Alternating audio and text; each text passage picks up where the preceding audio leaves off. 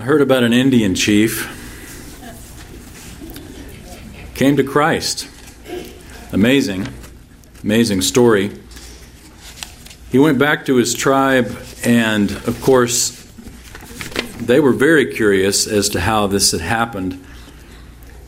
And he didn't say a lot, but he just kind of went over. They were sitting around a campfire, and he reached over and he picked up a worm that was crawling on a piece of wood. And he took that worm and he put it on some leaves that were there, this, you know, with them.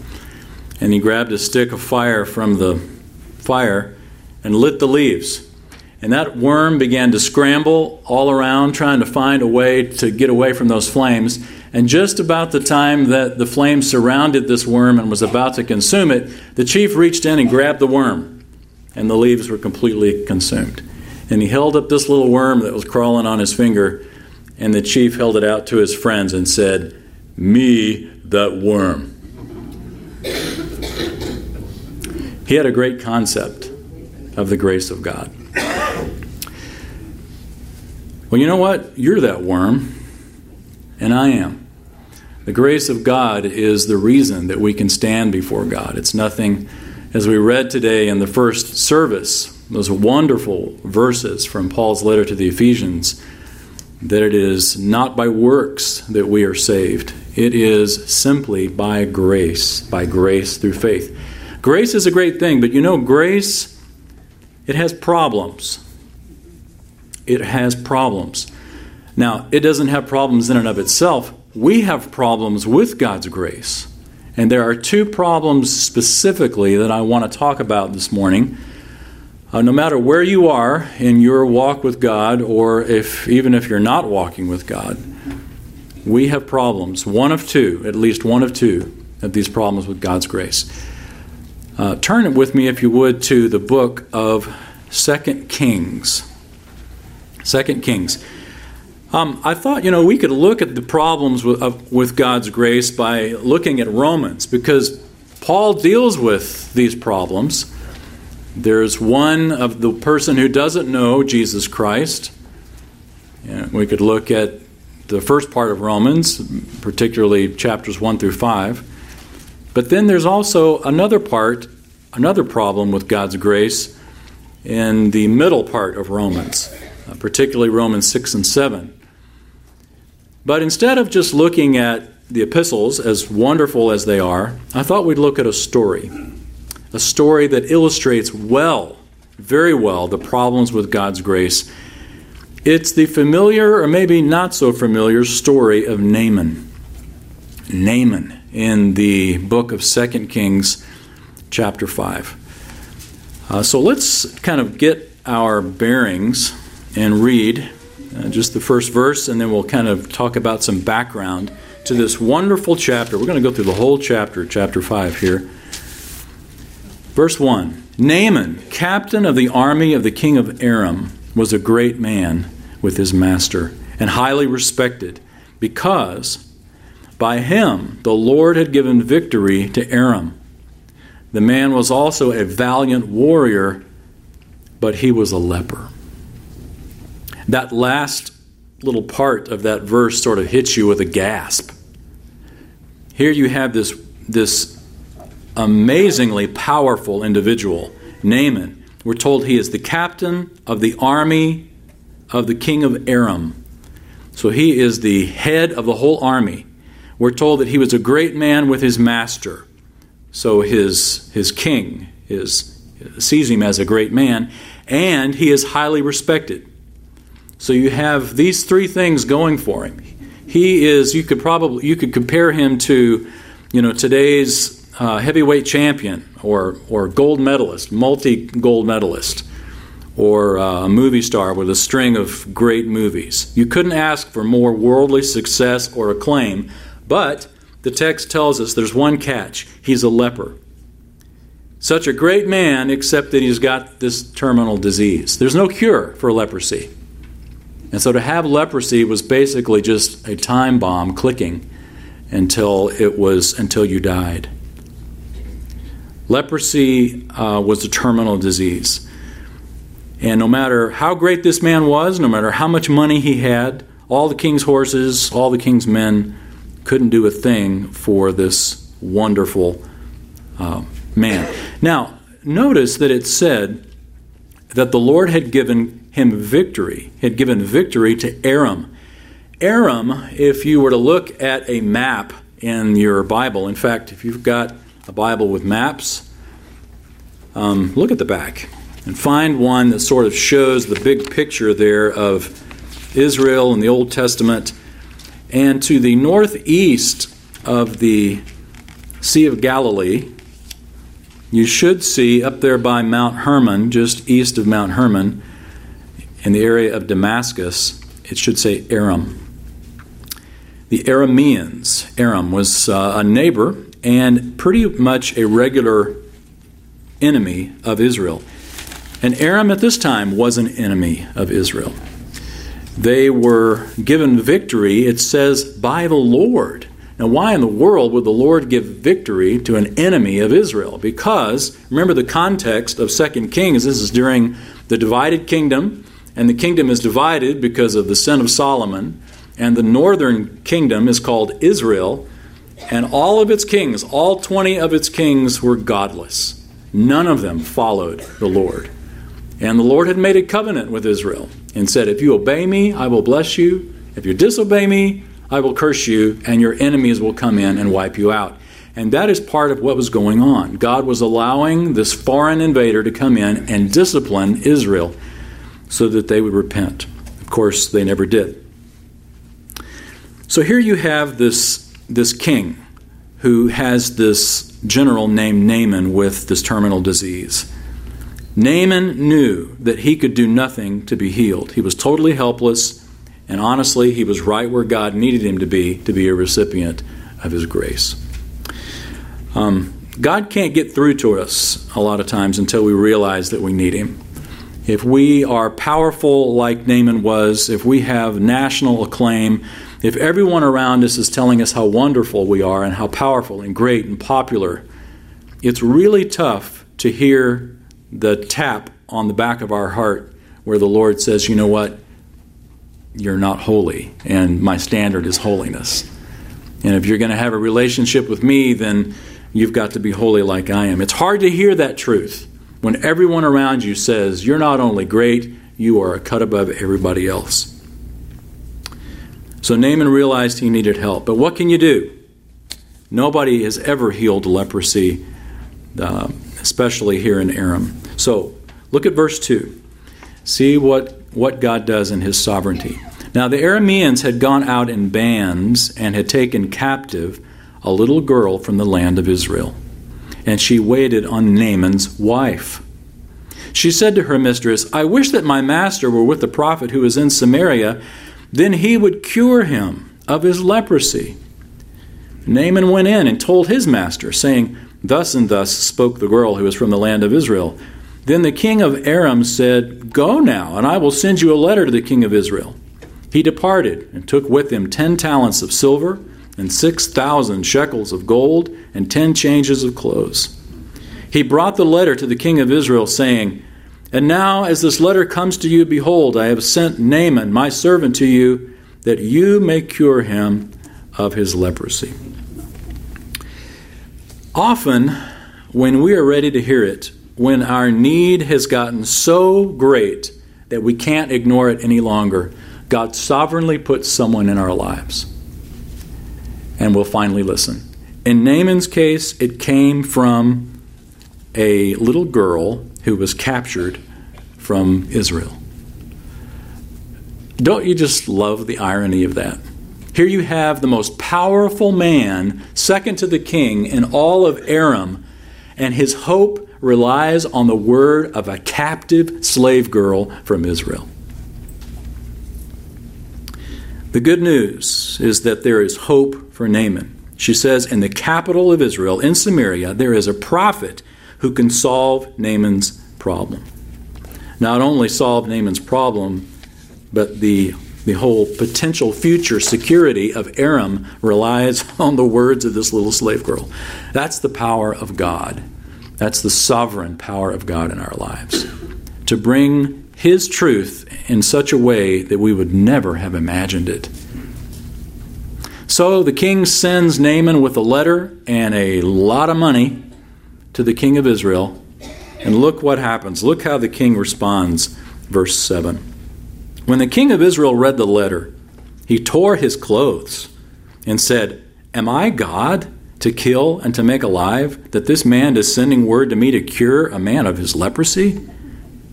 But consider now and see how he is seeking a quarrel against me. It happened when Elisha, the man of God, heard that the king of Israel had torn his clothes, that he sent word to the king, saying, Why have you torn your clothes? Now let him come to me, and he shall know that there is a prophet in Israel. Here's the sort of sad irony about this situation. The king of Aram believed that there was a prophet in Israel. The general of Aram believed there was a prophet in Israel. When the king of Israel gets this letter, it never even occurs to him to send them to Elisha, the prophet of Israel. And so Elisha has to say, you know what? Why don't you send him to me and he will know that there's a prophet?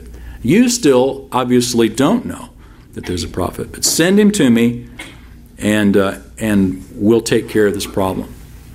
So so this is what happens. Verse 9 Naaman came with his horses and his chariots and stood at the doorway of the house of Elisha. Just picture that. Picture this large gathering of horses and chariots and all these important people and all this money with wagons being brought there. At the doorway of Elisha's house, Elisha sent a messenger to him, saying, Go and wash in the Jordan seven times, and your flesh will be restored to you, and you will be clean. But Naaman was furious. And he went away and said, Behold, I thought he will surely come out to me and stand and call on the name of the Lord his God and wave his hand over the place and cure the leper. Are not Abana and Pharpar, the rivers of Damascus, better than all the waters of Israel? Could I not wash in them and be clean? So he turned away, so he turned and went away in a rage. You know, Naaman's response, it's easy for us to look at Naaman and go, oh, Naaman, don't you get it? Until we realize that the Bible is not just written to give indication about Naaman's problem, but about ours. We're Naaman, aren't we? When the Lord tells us, look, here's what you need to do we'll turn away in a rage and say, well, that's really not how I pictured it. That's not what I want to do. Lord, I hear very clearly from your word, from the prophet, from us, from the, the prophetic scriptures of what we're supposed to do, and yet that's not how I pictured it. That's not how I want it to happen. So rather than do what it says, we turn away in a rage and we decide we're going to completely ignore it. This was Naaman's problem. I think sometimes we get the impression that in order to have a significant experience or a significant religious experience, we have to see a vision or hear a miracle or hear a voice or see Jesus' face in a taco or something. It's got to be something out of the ordinary. It's got to be something special, you know? Um, you've seen those think, those news clips where people see Jesus in a taco or on a tortilla and and then there's there's this shrine or this uh, anyway. It does, you know, we don't have to have that experience to have a significant religious experience. The Lord has given us a very simple way to communicate with Him through prayer and to hear from Him through the Word. It, it, it's not flashes of lightning, it's very simple. And I think the simplicity of how He communicates with us is one of our problems. One of the problems with God's grace is that it's too easy, that God makes it too easy. We want it to be a great religious experience. Instead, God says, Nope, I'm going to get the credit for this. All you've got to do is believe me. This man who was the pride of Aram, this man who was so highly respected. And notice that Elijah doesn't even come out personally, he sends a messenger picture, you've got Naaman with all his chariots and wagons and all this gold. I mean, they've come all the way from Aram, and Elisha won't even walk outside the house. And Naaman is offended. His pride is offended. He sends a messenger, a little messenger, instead of the prophet himself coming out. And not only does he not do this wonderful ceremony of healing, he says, You know what? On your way back to Aram, stop off at the Jordan River and just dip seven times and you'll come up clean. It's too easy. It's too easy. And so Naaman rejects it. So the first lesson that we can get from this text is very simple.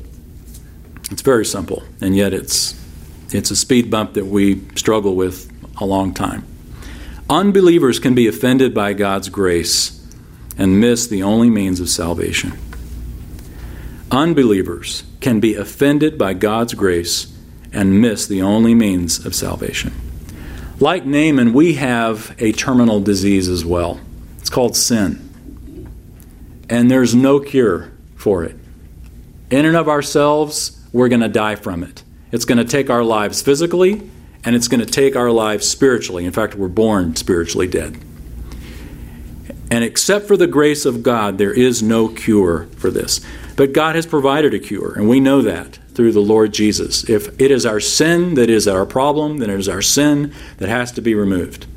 So imagine that this lectern or this pulpit here is, is my sin. And pretend that you're God just for a moment. Just for a moment. Just pretend that you're God.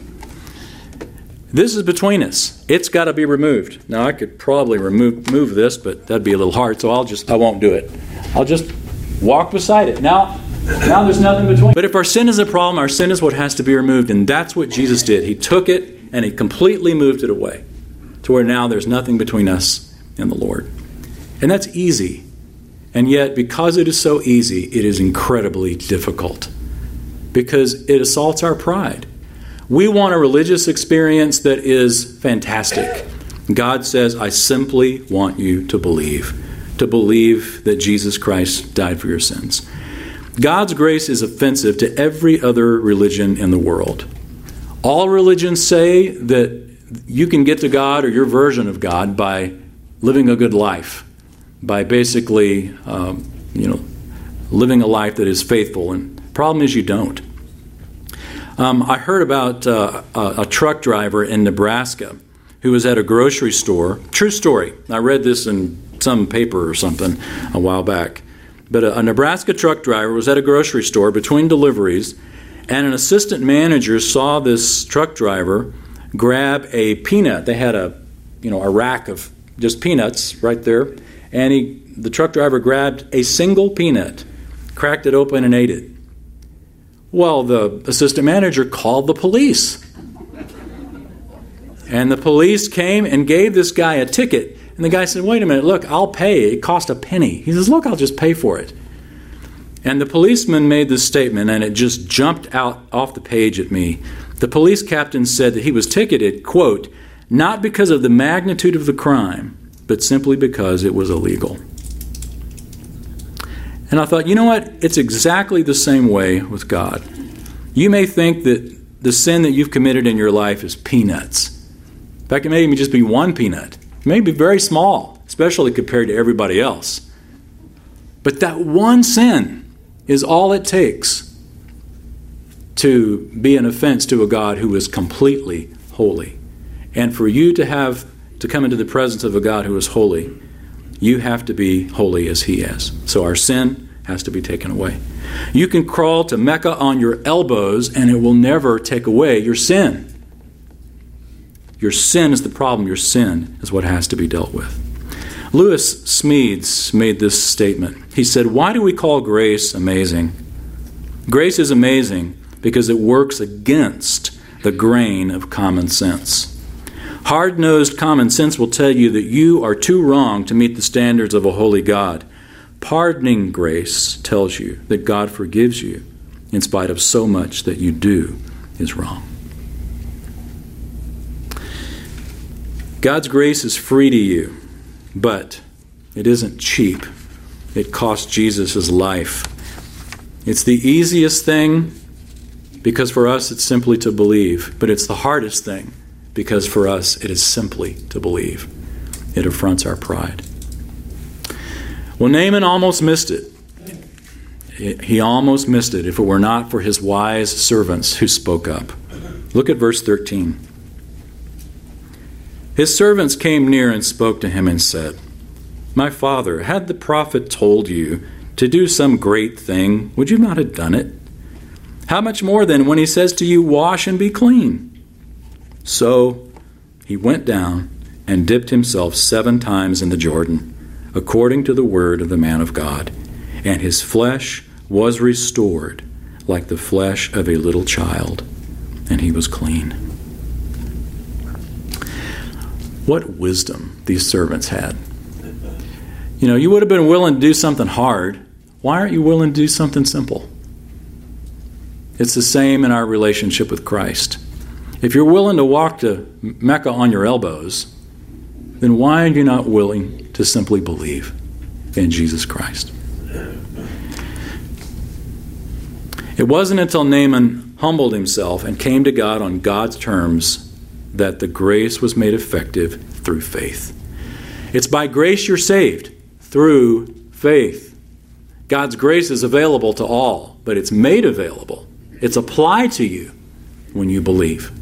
When you believe, when you take God at His word. Well, and the effect was immediate. He was healed. Look at verse 15. When he returned to the man of God with all his company and came and stood before him, he said, Behold now, I know that there is no God in all the earth but in Israel. So please take a present from your servant now. But he said, As the Lord lives, before whom I stand, I will take nothing. And he urged him to take it, but he refused. I love it now that Elisha does come out on the return. And, and Naaman doesn't just say, you know, you guys go on ahead, I'm going to go back and thank him. Naaman takes the whole party back right again to Elisha's door. This time Elisha comes out, and Naaman basically says, I just came back to say thanks. And I'm so appreciative. Uh, I believe that there is no God except God in Israel, and I want to give you this gift as, as a way of saying thank you. But Elisha refuses. As the Lord lives, he says, I will take nothing. Naaman urges him, he still refuses still refuses to take it. You know, you might wonder, well, why? Why, Elisha? Why, why not take the gift? I mean, there's, there's nothing necessarily wrong with that. We won't read it, but if you were to glance back at the chapter just prior to this in 2 Kings 4, Elijah had no problem receiving the gift of a nicely furnished room. Um, stayed with the Shunammite and her family there on a regular basis and accepted that gift, no problem.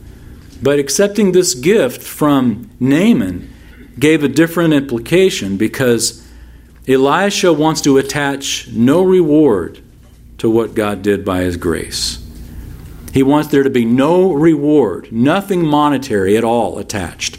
This is why Paul, when, like when Paul, for example, would be took up tent making, he said, I wanted to be able to offer the gospel completely free so that no one could have any misunderstanding about my motives. Not only about my motives, but about the gospel. It's free. All you have to do is to believe.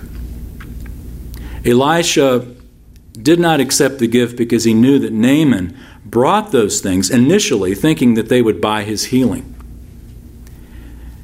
And even though Naaman knew that he was healed by God, Elisha wanted to attach nothing to God's grace.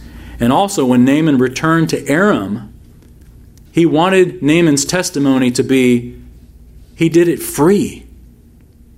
He didn't accept any of these gifts that you sent, king. There is a God in Israel, and he is a God of grace. So Elisha says, I'm not going to take anything. So Naaman leaves.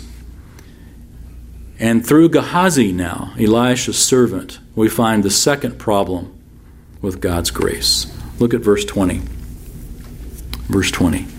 But Gehazi, the servant of Elisha, the man of God, thought. Behold, my master has spared this Naaman the Aramean by not receiving from his hands what he brought. As the Lord lives, I will run after him and take something from him. Gehazi was dumbfounded that Elisha passed the opportunity to receive a gift.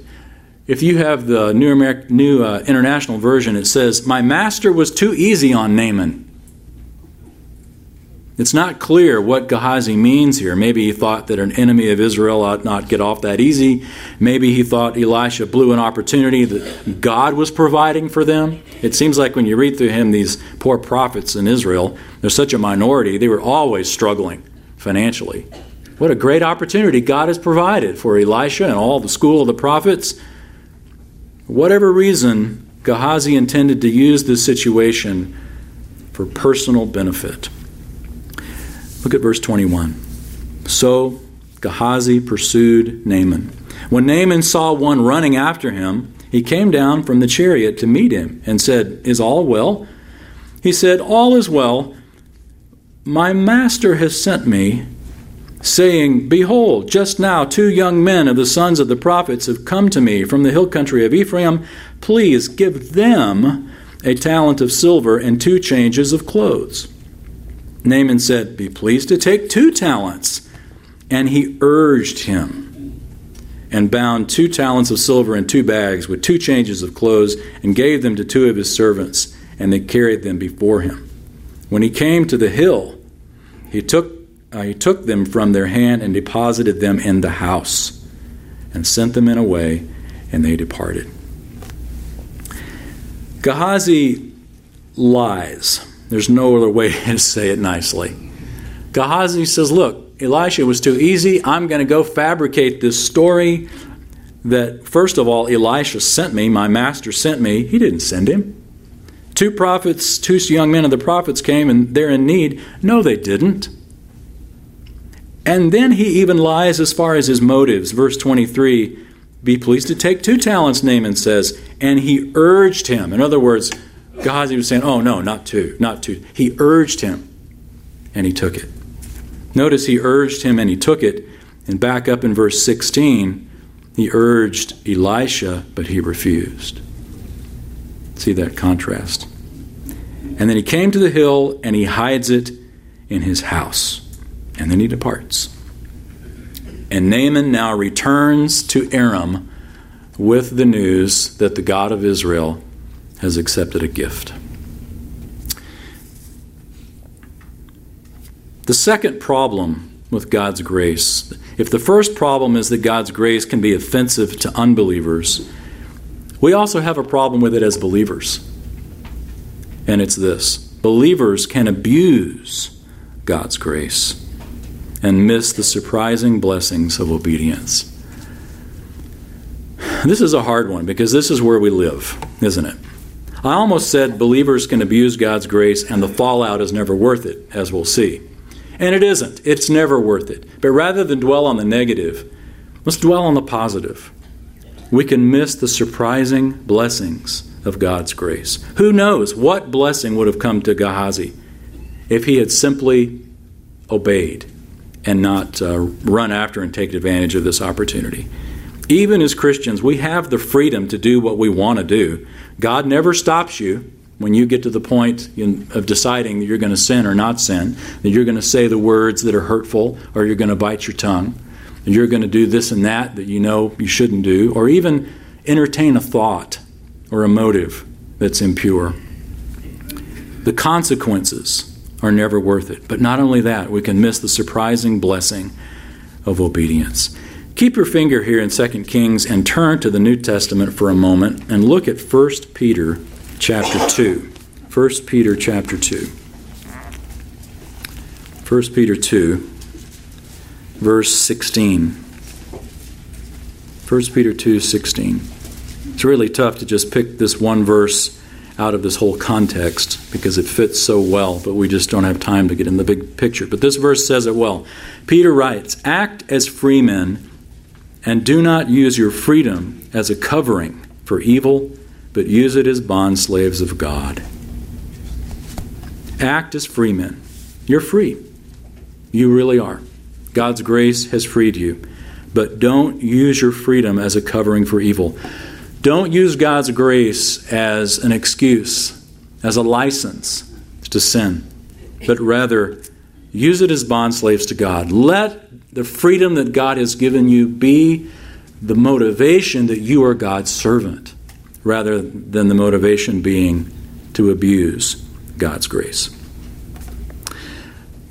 There was a, a close friend of W.C. Fields one time who found W.C. in his dressing room reading the Bible. Can you imagine W.C. Fields reading the Bible? He was reading the Bible in his dressing room, and his friend walks in and says, Is that the Bible? W.C., what are you doing? And he slammed it shut real quick and he said, I'm just looking for loopholes. that sounds like something W.C. would say, isn't it? Anyone who talks about the grace of God has to deal with its apparent loopholes. You mean to tell me that I can believe in Jesus and all my sins, past, present, and future, were paid for on the cross? And future? You mean that all of my sins were paid for? Yes. In fact, how many of your sins had you committed when Christ died on the cross? At that point, they were all future. And so it's the same right now. What do you do with those who take advantage of the grace of God? Romans asks that very same question when Paul says, Shall we sin because we are not under law but under grace? Shall we sin because we can get away with it, basically, if we could paraphrase it? And Paul goes on to say, No, because willful sin leads to the results of sin, ultimately, physical death. Sure, you'll be forgiven. Sure, you are forgiven if you've placed your faith in Christ. But living that way can kill you. So there's negatives, but there's also the surprising, missing the surprising blessing of obedience. Just like we saw with the judgment seat of Christ last week. Remember that we're going to all stand before the judgment seat of Christ, and we will receive rewards for all the things that we do with good motives. And all of us will receive one, at least something. God's grace in your life has produced at least something. So grace may cover forgiveness of sins, but not always the consequences of it. And what Gehazi did was basically give Naaman a reason to boast in what he gave. What Gehazi did was give the king of Aram a reason to boast in what he gave, rather than standing in awe of God's grace. What Gehazi did was give the impression that God's prophet needs no gift one minute, but the next minute he does. What Gehazi did was put the Lord God on the level of every other God who gives only because he receives. So look what happens now when Gehazi goes to Elisha. Verse 25. But he went in and stood before his master, and Elisha said to him, Where have you been, Gehazi? And he said, Your servant went nowhere. Now, why lie to a prophet?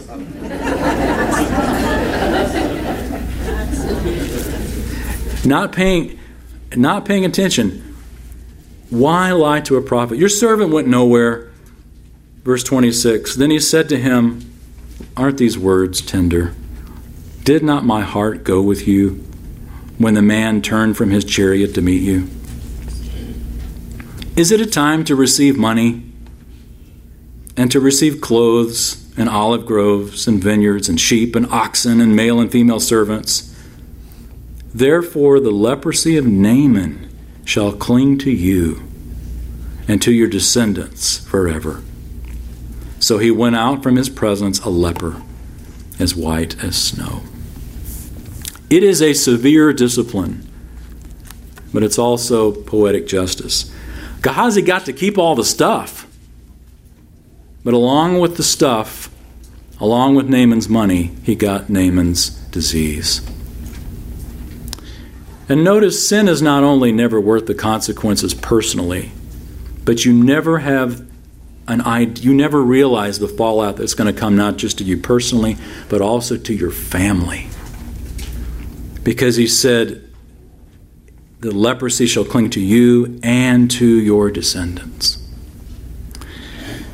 Now, some, some of us, um, some of you in this room have learned this lesson too late.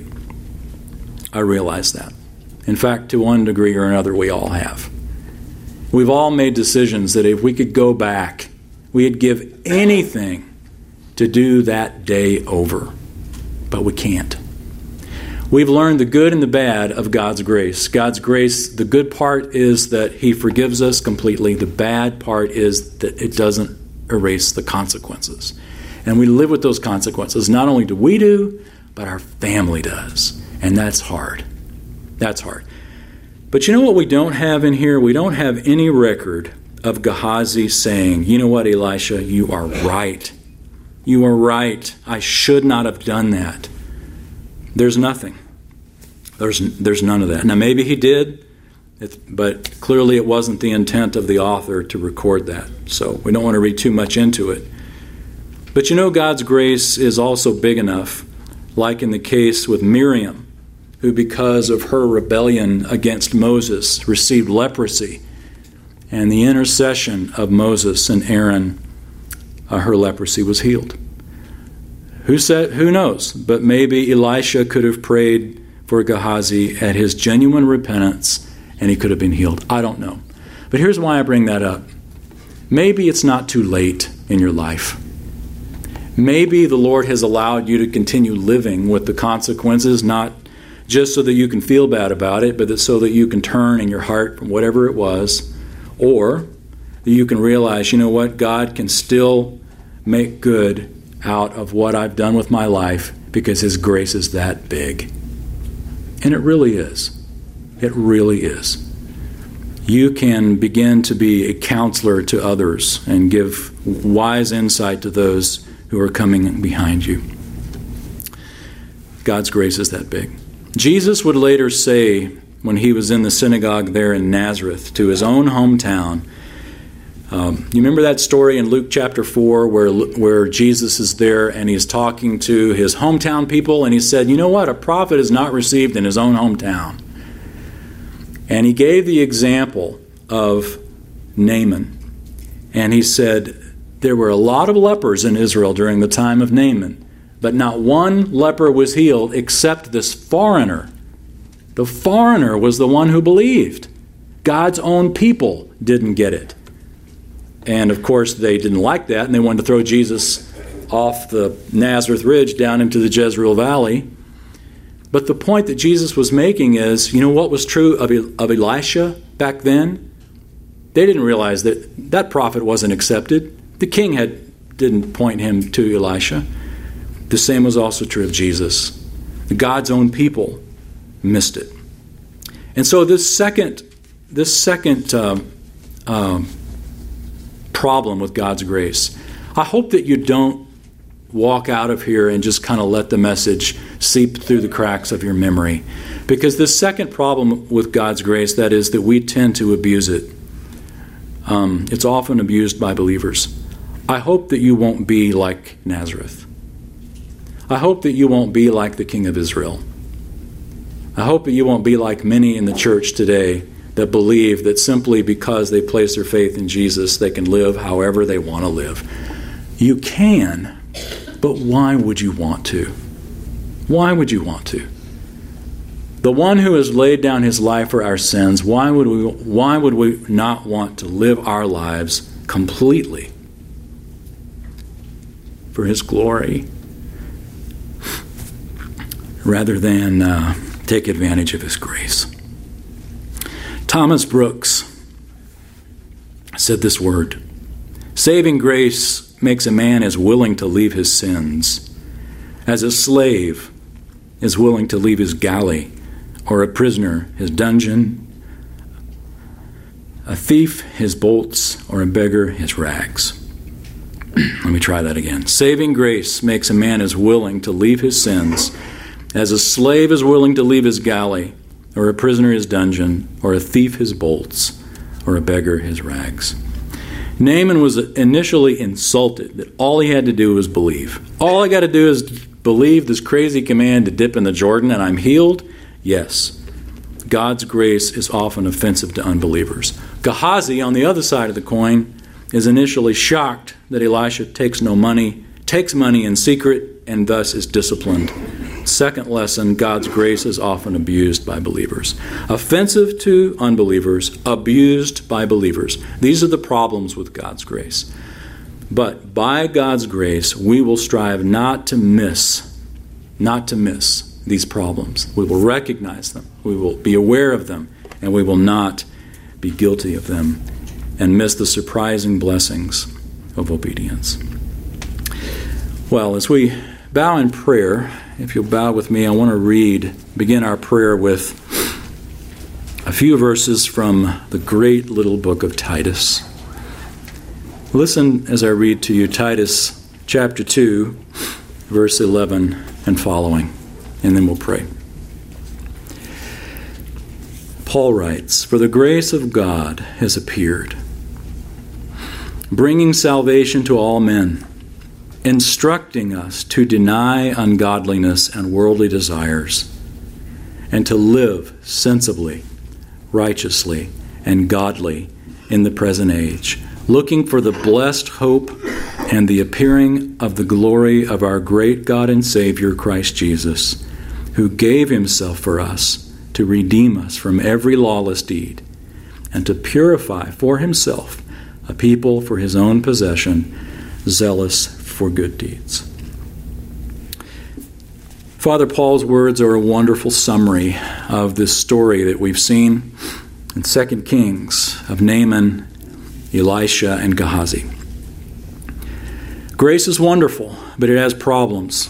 It's offensive to the unbeliever. And we pray, Lord, we pray for anyone who is here this morning who stumbles over the simplicity of the gospel, that you would open their heart to see the light of the glory of God in the gospel and the simple truth that if they will believe that Jesus died for them and rose again, that their sins are forgiven. And for the rest of us, Lord, who believed that, some of us many, many years ago, help us to not take advantage of that or for one moment like Peter say Peter writes that we would forget our purification from our former sins that we would somehow miss the grace of God and live a nearsighted life where we forget what God has done for us and instead we take advantage of his grace and live the way we want, say what we want, rather than filter all of our life and motives through the fruit of the Spirit. Lord, we ask for your grace to not, not only be a term that we are aware of and a definition that we love, but a practical application in our life and a motivation that we live faithfully. And it's in Jesus' name we pray. Amen. Amen.